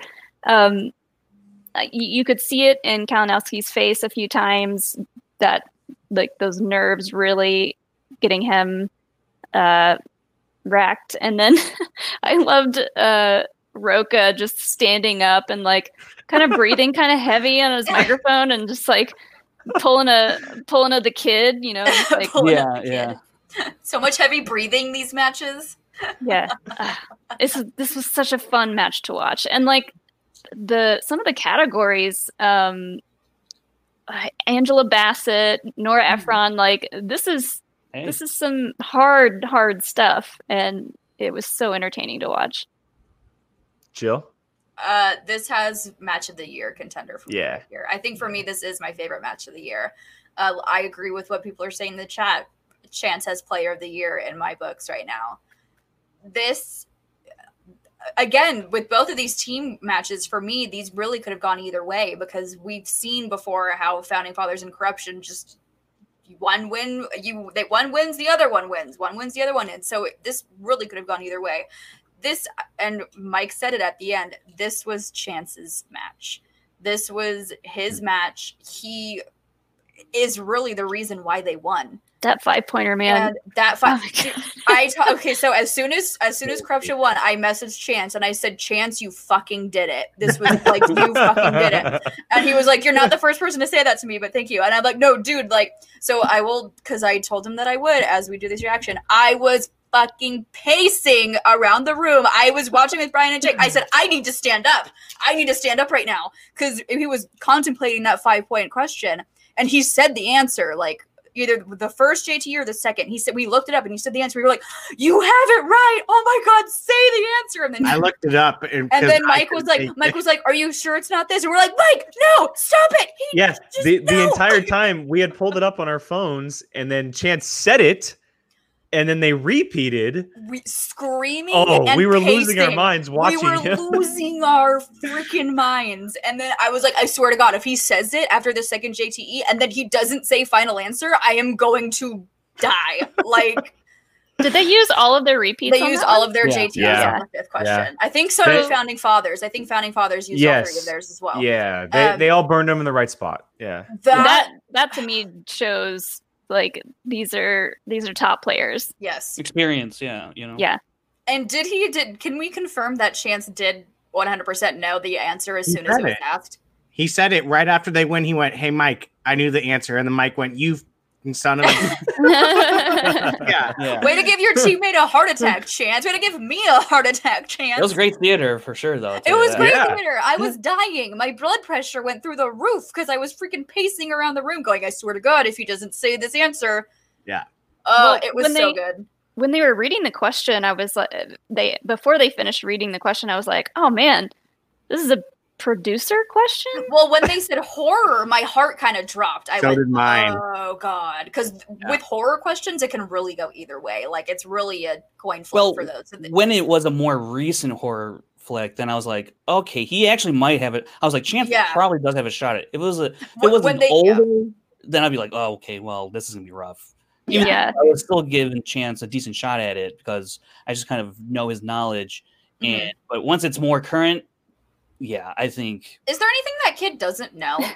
Like, Well, as they kept reading the question, then they were like, this person also directed, and I was like, oh, if it's a Oh. director, there's a good Yeah. chance Chance knows this. mhm. yeah, Chance. yeah, it, it wound up being more of a director question than you know than Mhm. anything. So well, yeah, with that aspect, you're totally right, Molly. It's like yeah, Chance probably even Mike to an extent, you know, but more so Chance obviously, um, who being the stronger player, which Mike clearly, you know, that's one thing actually you you have to say about corruption is that there's always this um, when you talk about teams and who's the A player and who's the B player, there are some some of them are like, oh well, we don't really think of it that way, blah blah blah. But I think in certain aspects, it's important to know your role and know your place and when to you know who to defer to because that you know I think can stifle any of this internal strife that, that that might go on there. And if you know your role, you know your place, and you know you know how you contribute, and you all know where everyone lies instead of playing this ego game, Mhm. then you, you you're going to be more than fine. And I think actually that that's part of the success for founding fathers because Mhm. when's the last time you ever heard Roca defer to anybody, even before he was with Dan Murrell? But once he got Yeah. to Dan Murrell, he was like, "No, this is the greatest of all time." Yeah. He used to say that about himself all the time. Once again with Dan Murrell, He's learned, like, oh no, it's this guy. Yeah. yeah. So, and I think you know, there's a lot that that, that goes into that goes into that that helps form a team that that Mm-hmm. makes them as strong as they are when you see it with founding fathers and corruption. Um, Brian, before I get to you real quick, we do have a Streamlabs that has come through, and this is from Tim Sim. So Tim Sim, thank you for the donation.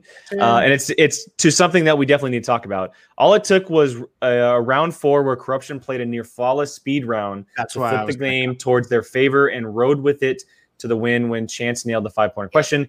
Is that night the start of FinSock Exchange's collapse? Let's go ahead and talk about the first part of the question, uh, the speed round.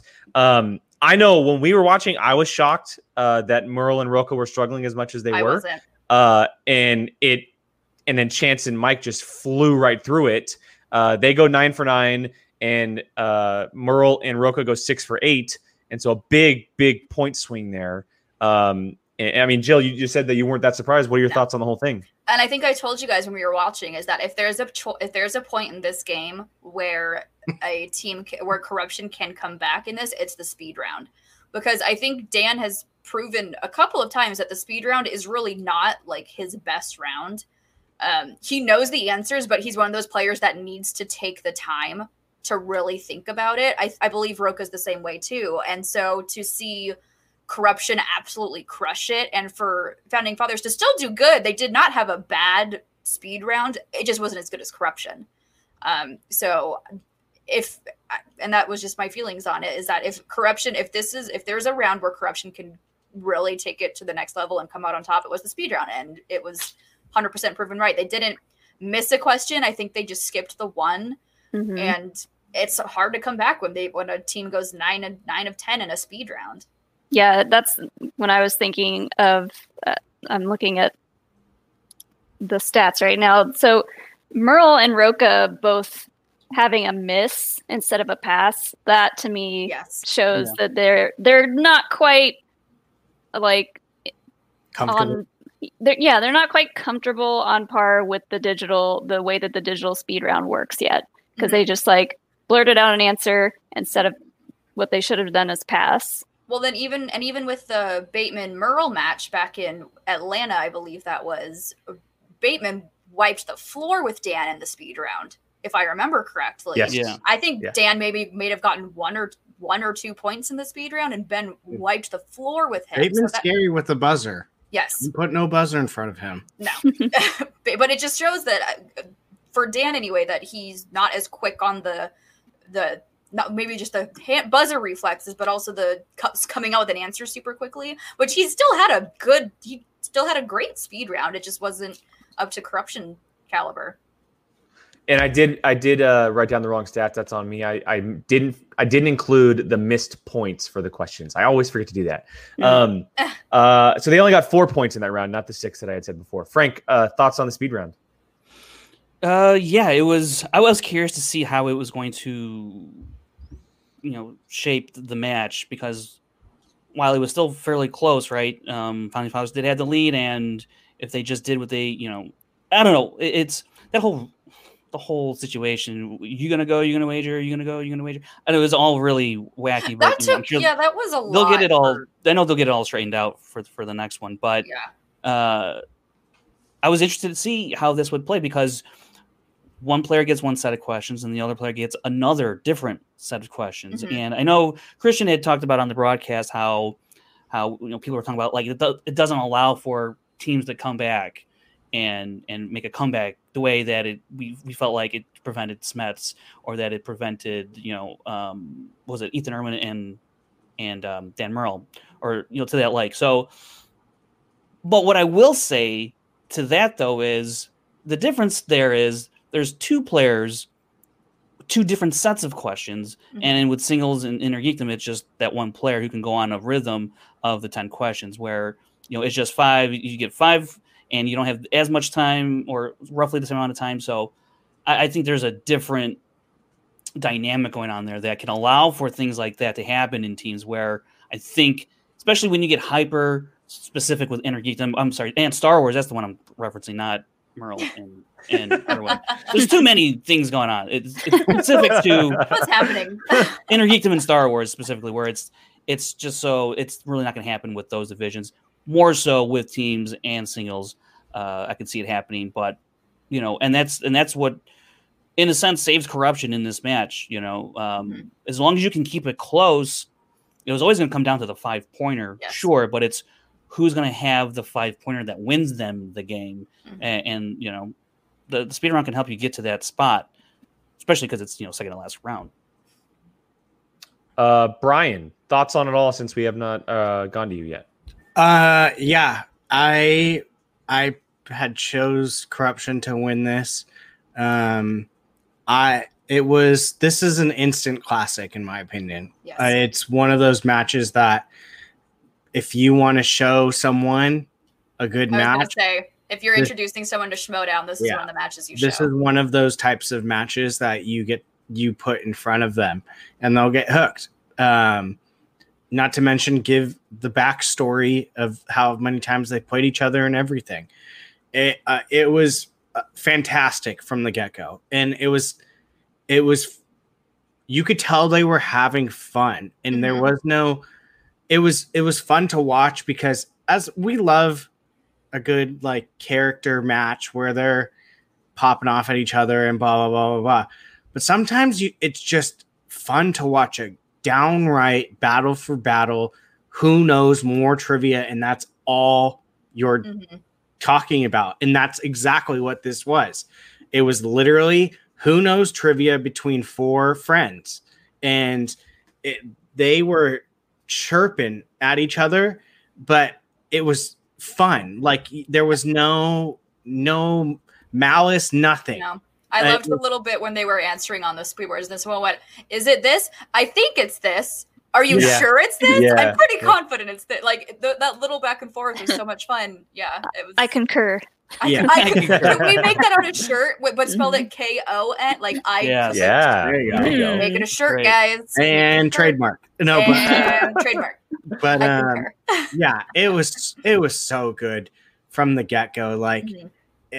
I mean, you can't ask for a better title match than that. Um, it, it just, yeah, and I mean, Shannon, I Winston's been killing it, but you cannot can't count No. out Shannon's managing right now You cannot. she i think she found something and it is freaking working Mhm. whatever it is either i mean it sound it sounds like from what mike was saying that everyone in corruption is is hungry for a belt uh, whatever and they're working very well as a team even the people that aren't doing anything are- helping them and if that's the case that is scary because I mean, you never know who what team is a little bit disconnected from each other. But if you have a team that is cohesively working together,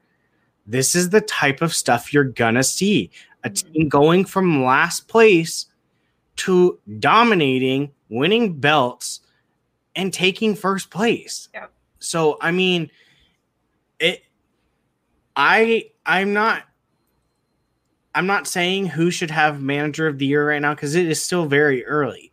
Um, but they're to me, Shannon and Winston are on equal level right now. Yeah. So it's, I mean, she was not during that match. She was probably the most aggressive person, not even playing. Yeah. Yeah. yeah. Yeah, Yeah. for sure. He was gonna make sure that some bullshit was not gonna happen No, she was ready and for her it. team was gonna lose from it. she was on Roca for those hands. She was Mhm. on Good it. on her. Good on her for being on the those same- hands. yeah. Right. if you are willing to do whatever to win, so be it. I mean, it. But I mean, I mean, I'm in no way am I saying that Roka was cheating and have his hand. Oh no no no no no. But like, But he took the time to say, I can't cheat. yeah. Yeah. Uh, that, but I mean, that's the type of ferocity that she has right now. You put your hands down, she's gonna call you out on it. Yeah. He's not gonna I also uh I also appreciate any manager that is already waiting with the champagne right next to you, just waiting Yeah. for your team Yeah. to win. So Yeah. let's um, on the on the uh, manager of the year talk discussion, it, it's I know a lot. I saw the poll I think today in the Facebook group that overwhelmingly still for Winston, and I get it. Um, there's also an aspect of how Shannon has to manage. Ma- Shannon is someone pointed out that oh well, Shannon has Chance and Mike. It's like yeah, she has to manage those expectations, Mhm. fulfill those expectations. Guess who's not doing that? Dagnino yeah. Yeah. right? So there is a difference right there and a different type of metric in terms of how you're looking at who's manager of the year. Has has Winston put together a good squad through the draft? Yes. Has he managed some fairly inexperienced players to incredible runs? Sure. Has he formulated a, an incredible team with with final exam? Yeah. That I mean the ace run, Chandru winning the the Inner Geekdom title. Um, so he's done a lot of great things, and he got um, another win out of uh, Rogue Two, right, with Lavick and Liz Shannon Miller. You know, that's a combo he put together that won him a match. So he's got a lot of things going for him, but Shannon it has to manage the expectations of seasoned champion level players, and she delivered a championship, a team championship. She delivered a, an all corruption tur- Inner Geekdom tournament Mhm. right? So you look at the aspects now. She's when you look at corruption singles up to this point, before I get into sing, or the tournament rather, hasn't been ideal. She's tried out rookies, right? Hasn't really co- hasn't really worked until Marisol and Adam Collins. She plucked them out of free agency, Yeah. threw them in, and got wins. Yeah. So, you know, she has other aspects to her managing style and year that I think makes the race more close in my eyes than I than I see from the audience right now, the fans right now. But I'm not going to be mad if Winston wins it at all if we're judging it up to this point. No. But I think the race should be a lot closer in in in, in people's minds. Yes, the corruption invitational. Um, uh, so I think it's actually much more closer, but I also I, I get it too as well. But you know Mhm. that's my opinion on it. I, I agree. It's Agree. it's become much closer as of recently. Like Winston had, Winston very much had like the first half of the year with from like, and then from like April to the beginning of July, it was like all Winston. But ever since the IG tournament, the end of it, and now the teams match and going into the singles tournament, the coin is kind of flipping towards Shannon's end. And so it's all going to come down to what the singles tournament does. And then obviously what happens is spectacular as well with everything going on there.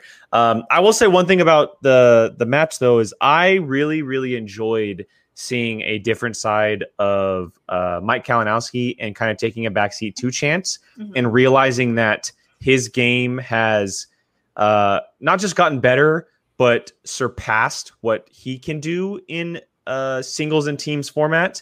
Because it looked like to me that Chance was very much the A player and Mike is the B player, and that kind of has flipped as of recent. We're going, you know, beforehand it was always Mike and Chance. To now, it very much feels like it's Chance and Mike, and Mike enjoying seeing Chance do that and trusting him in these situations. Mhm. Uh, it was very fun to see because through the virtual format, we've seen a very different Mike Kalinowski, right? He's very laid back, he's having fun, he's enjoying what he's doing. And in the teams format, he can do that while trusting his partner to be able to do what he does, getting a perfect round, getting the bonus question, crushing a five pointer. I mean, just like Mike said, I'm taking the two because I trust you with a three. And Yeah. so it, it's it's just a different side of Kalinowski, and I'm really liking seeing it, and it's really really working for them. And they are they are very much a team to be just I- to be scared of. Obviously, they have the belts, but they're better than they ever were before. Yeah, I think to that aspect you're talking about, where oh it's Mike and Chance now it's Chance and Mike. I think when Chance got paired with Kalinowski, uh, Chance is a new player. He's, he's you know, and so he needed some sort of protection and, and show and, and, be showed the ropes in, in a way that Mike could afford at that time, especially at that year, the Anarchy year, you know, where he was just on fire. So he kind of guide Chance. Now Chance has really come into his own, but I always, but I have thought from the beginning that Chance was the stronger of the two. Now Mike certainly went on incredible runs and, and had some big wins, but I always felt like Chance was the guy, and I think Kalinowski. I'm speculating here, but I think he probably figured out early on that Chance is that guy. Chance is he's better than me. Okay, you know, but I can still play at a high level and complement his game. We complement each other's game. But I think Chance at the end of the day has always known more than Mike. That's not a slight at Mike, but again, it's going back to recognizing your roles, and that's how they've had the success that they've had. So I I love their dynamic, and what I think we have to take note of is player A and player B. Not necessarily you know who's the stronger and who's the weaker. It's young and an older player. Corruption. Young and older player with Bibbiani and Brendan Meyer. Young and an older player with Lon and Oyama. Look at the type of success mm-hmm. those teams are having. Because as we get question writers like Abby, who's on the younger side, paired with someone who's a little bit older in PJ Campbell, you're going to get old and new. So you're going to have to cover these areas. Mm-hmm. And I think that's why you're seeing the success from those types of teams. Doesn't mean they're going to win it all, but it means they're going to be in every single match, and it's going to be a tough match all the time. PJ's going to come for you for calling him old. I know. He's not even old. He can, He's like my age. Drive his ass up here to LA once again. I think he's like, I think he's like 30. All right. Well, I'm older than PJ, so we can't talk about that. I'm older than PJ, but um, here no there. Uh, so I think the the the thing that we should wrap up the show with is the question that Tim had thrown us: is that uh, is this the beginning of the collapse for the FinStock Exchange? Is we had seen them up top all year long. And I'll go ahead and throw this up while I talk because these are the official faction standings as of right now. Corruption is in the lead um, they're tied with Swag, but because of um, you know less losses. Uh, and Frank, if you want to describe that for us, how that works out, one and two. Yeah. So technically, if this was how it ended at the end of the year, Kristian has stated that Corruption and Swag would have some sort of match to determine the winner. So oh, that would be good. Yeah, that's gonna ha- that would happen at Spectacular. Um, with the reason the reason I have corruption up top is because of the win percentage. 12, 12 wins out of 18 matches is better than 11 out of 18. Yep. Um, there is really no set tiebreaker formula or set of rules that I'm aware of at this moment. I, I did inquire about that, so I'm trying to get clarification from the league. But as the win percentage would, it's better than Swags, even though they're tied at 35. So that's how I kind of delineated who was above who. I mean, how many and, of those wins are aces, though? Yeah. I will never stop talking yeah. about Ace, Ace coming in with a plan match and go and like and take going dominating. all the way. God. Like, that to me already and gives... from a play on and from a play in match that really wasn't his best performance. Right. Yeah. Going like perfect in like his last two games. Like yeah. pretty much, right? And the way Winston, you know, uh, was his manager and the way mm-hmm. that they communicated and it seemed like they really yeah. you know studied together and made that happen like that to me gives winston manager of the year a little bit of an edge just yeah. because of aces like little insane story yeah and that is a that is a very fair argument um mm-hmm. but let me ask the question uh, is this the downfall of the FinStock exchange. Brian, I'll start with you on this one. Do you see them falling apart for the rest of the year? Um, it's gonna. I mean, singles is gonna be a big determining factor. Um, they don't have weak players going into this tournament. They still have Riley Roca and the Barbarian. Yeah. That is not. Yeah. There, there are no scrubs left, or even playing for Finstock. So, I mean, to say they're out, I'm not. I'm not on that train yet. Uh, to say that Riley, Roca, and Barbarian are are somehow just going to all shit the bed in the first round, I have there's that's not going to happen. Uh, maybe one of them might go down. I don't know about that, but to say that all three are going to go down and um, all three are going to go down and Finstock Exchange is done, I, I'm I'm not going to say that in the slightest. So to even to think that, I, I don't know. I I think what will really for me kind of peak the one that's piquing my interest the most right now is if Riley beats Video Drew. That is the one that I'm curious about. Just just out of pure like could that be an upset in the making right there because then that's going to start putting a little bit of question into probably is is Riley worth keeping next year? Is, is if we're are we going into that idea? Um, we know how Barbarian plays, literally like a barbarian. He comes through, destroys, and leaves. There's a reason why his name is the Barbarian. Yeah. Um, Are you saying this because you think Riley was so, was so seemed so rusty?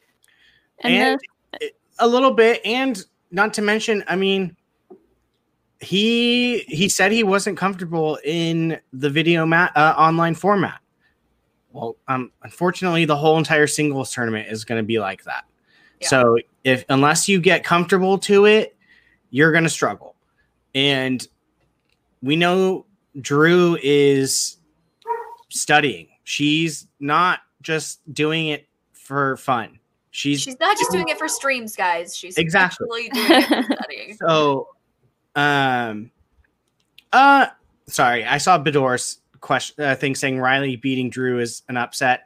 Uh, I'm maybe. I I- think I- I, I don't I know don't- if I I, think think. Riley would be considered the favorite, but I don't know if it would be a Yeah, That that's fair. So, um, If you're a former champion, I think you're a favorite in that match. Yeah, he's Yeah. the he, he's definitely the favorite in the match, but I don't I don't think it would be a, an upset. yeah, but um, yeah, I just th- yes, they have a a strong hill to climb. I mean, none of them have easy play-ins or not play-ins, excuse me, first rounds. Riley's got Video Drew, Barbarian's got Whitney, and you know, Roka's got Adam Collins, and Adam Collins is kind of scary. He, yeah, I we don't. He's still a mystery, really, and he but he killed it in his play-in. Yeah, so- if you're if you're killing it in a play-in, plus you don't really have much to study on him. yeah, So you don't really know what you're getting. So uh, will I say that Finstock Exchange is out? No, not. I'm not ready to go to that level yet. Um, I do see walking on a thin line, like walking on edge, where if people start going down, things are going to start crumbling a little bit more, and you might see some heat heat a little bit. Mm-hmm. But I don't think they're down and out yet. Yeah it seems like we're all in agreement on that. I agree, Frank, do you have anything to don't- add on Yeah. that? What- What's the what's the initial question you asked again? Is It's it's, this the, if- is if- this the is mark like of the the be- downfall? The beginning of the downfall of the Finstock Exchange. Yes and no, but we'll we'll definitely know Look who's here. by I don't know who that is. Uh, we'll definitely know who by who enters the team's tournament. Is it who's the I wanted to ask this because Yeah. this was this was talked about Mhm. on Gucci Verse. Um, Roxy had asked Dagnino the question of who he's entering in the tournament, and he has been not teasing but saying that he might mix a team with two players that haven't played together yet this I've year. never seen him First- as unconfident as he was in saying what He was shook. do. He was shook, and he said he kept saying, "I have until 5 p.m. tomorrow," and I we were all like, "What are you gonna do?" I don't think Look, in his wildest dreams did he think he was going to lose both those matches. That's fair. That's fair. But guess what, Daniel? This is a really easy decision based on how Friday night went. We're about to hear having the truth. We're about to hear the If truth. you're having go. problems figuring out, Should I go full screen? Have, Yeah. No, no, no. If you're having problems figuring out who should be in the tournament after the impassioned speech from one Dan Murrell and backed up by John Roca, if you're having this much of a problem figuring out who to put in the tournament, you, my friend, have real problems. And that actually probably, that right there is more indicative of the end of the exchange than maybe anything else. the fact that he's I don't know fair. You don't want to say who's going in into the tournament. It's not the right time to do it. Fine, I get it, but I don't think you have to make it so you know mystery riddled. It, it's not that hard. You know, sorry, you know the match wasn't. You know who's the boss lost in the way that they did. Maybe if they they played a really good match but still lost, I could see. You know, it, I could see the argument a little bit easier, but I would still pick, you know, founding fathers over who's the boss Agreed. any day of the week right now.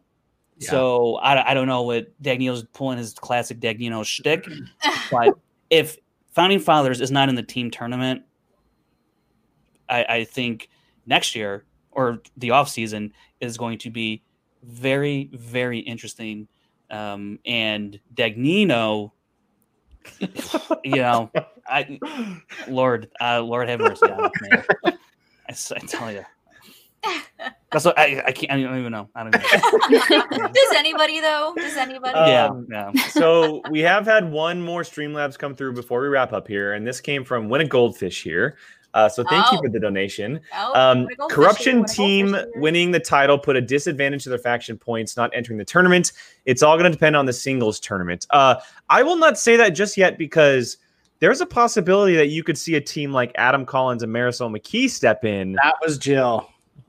and two rookies Which I who hope, could really I hope that would be a fun team. I want to That- see that. That would be very interesting and you Mm-hmm. don't know what to expect from them playing with each other because we don't really know strengths and weaknesses from them yet We know nothing. uh, really. so i would not Yeah. count i would not count corruption out of the, the team's Mhm. tournament just yet No, definitely not. Plus, you could always see um, the experiment. You never know. Jake, I know you like saying his name, so Mark who's Boink. Mark, boink. um okay so i think that's going to wrap up everything for us tonight. We've definitely gone overtime but it was definitely worth it. Should we Uh, pick I'll- our um, Jericho and Kevin Smith? oh i guess we're not i mean we're going to be doing reactions this week but we can definitely throw them out there. Uh yeah why not? Quickly go around the table uh for kevin smith and chris jericho. Brian why don't you start? No, start with him. brian i'll let you start. I'll go to frank last. Um, I was all in on Kevin Smith, but then I saw Roxy on Gucci Verse, and she was she talked me into Yeah. thinking Jericho is like gonna come out just swinging. Hmm. So I, She said the same thing about Josh Quevedo. I just sorry. that is true. Very good sorry. I mean, um, but I I still I think I'm still gonna go with Kevin Smith on that one. Jill Yeah, I I think if I had to put money on it, I'm gonna put it on the guy who literally works in movies and directs and produces films. But that was very uncomfortable, Drew. but what does but but I'm hearing all this stuff about Chris Jericho that he knows his stuff. Like I, I if I had to put money on it, I would pick Kevin, but I'm so excited for this match. I cannot wait to see what happens. I'm ready for one of the funnest matches we've seen. And I'm happy I have that day off so I can fully enjoy it. That Uh, comment Molly? was good. The- That- the- yeah that comment was good good. Well, he addressed that comment eh, on SEN, and he Yeah. said, Mhm. if anything, being high would help him. Yeah, that's true. He did. Um, also, because of listening to all the great stuff, go back and watch him on SEN. It was fantastic. it was great. Uh, it was so good. every everything he said about like not underestimating uh, not underestimating Jericho and like people thinking that he knows more than he actually does. I'm gonna go Jericho on this one, Oh. just to be fun. and Uh, because he's on the rock stars, right? Oh yeah, they they need those points, man. they do need those points. They need those points. um frank who, who you who you picking I have decided that After a bunch of deliberation. yeah, uh, I'm gonna go. With Hi, Kevin Koi. Smith. Hey, Koi. Um, no, I'm gonna go with Kevin Smith. I I think it's gonna be a close match for sure, but uh, I have. I, I feel like Kevin Smith w- will win. I think he will, but it's gonna it's gonna be it's gonna be a great match. I think. I, I I think also Jericho probably will surprise. I think actually, they, I think they're both going to surprise people. So Sorry. Molly always picks the one and then ends up having to regret and it. And then there's someone in the chat going, Molly, no. Uh, I'm, I'm going as Kevin soon Smith as- as well. As soon as Doug going with Benson gets to play, I'm going to be all about Doug Benson. yeah, I, for, I even forgot. I even forgot he was picked up, and I was like, Doug Benson? Yeah, he's not playing this year. Dude, he, he has a whole podcast about movies. He knows movies. Like, Um, I'm gonna pick Yeah. Kevin Smith as well. Uh, I would, I would love to see. I think it would, nothing against Jericho because I mean I don't know what his film knowledge is. I think what I, from what I heard he's pretty great, but I think it would just be really cool to have Kevin Smith in the victory column in a Schmoedown, which would just be great. I mean either of them, hon- honestly, but you know Kevin Smith. There is a being there the is a Kevin filmmaker Smith himself. slice, so having Exactly. Um, so have- to wrap yeah. up the show, though, let's let's talk about the undercard quickly. Pick our choose our picks for Guy Bateman, a big one, clearly. Uh, and Molly, I'll start with you on this one. Who you picking, Guy Bateman? guy. pick anymore. guy she doesn't want, I don't want to pick anymore. I don't want to no, I'm going guy on this one. Not on, not just because he's on my faction. Um, I I think I think Bateman might be a little shaken right now, and I'm sure he'll come bounce back from from that. But uh, we haven't seen Guy in a while, and he he, uh, he's seems to be spending a lot of time in that closet of his. But uh, I I Gross. I- I have faith. I have faith. Team Guy. Um, Frank. I want Andrew Guy to win because I just want to see Dan Murrell, Andrew Guy, but I'm gonna I'm gonna take Ben Bateman. I'm gonna take Ben Bateman. Uh, Jill. uh, had you asked me on uh, Thursday night, I would have said 100% Ben Bateman. But uh, after that performance, I can't.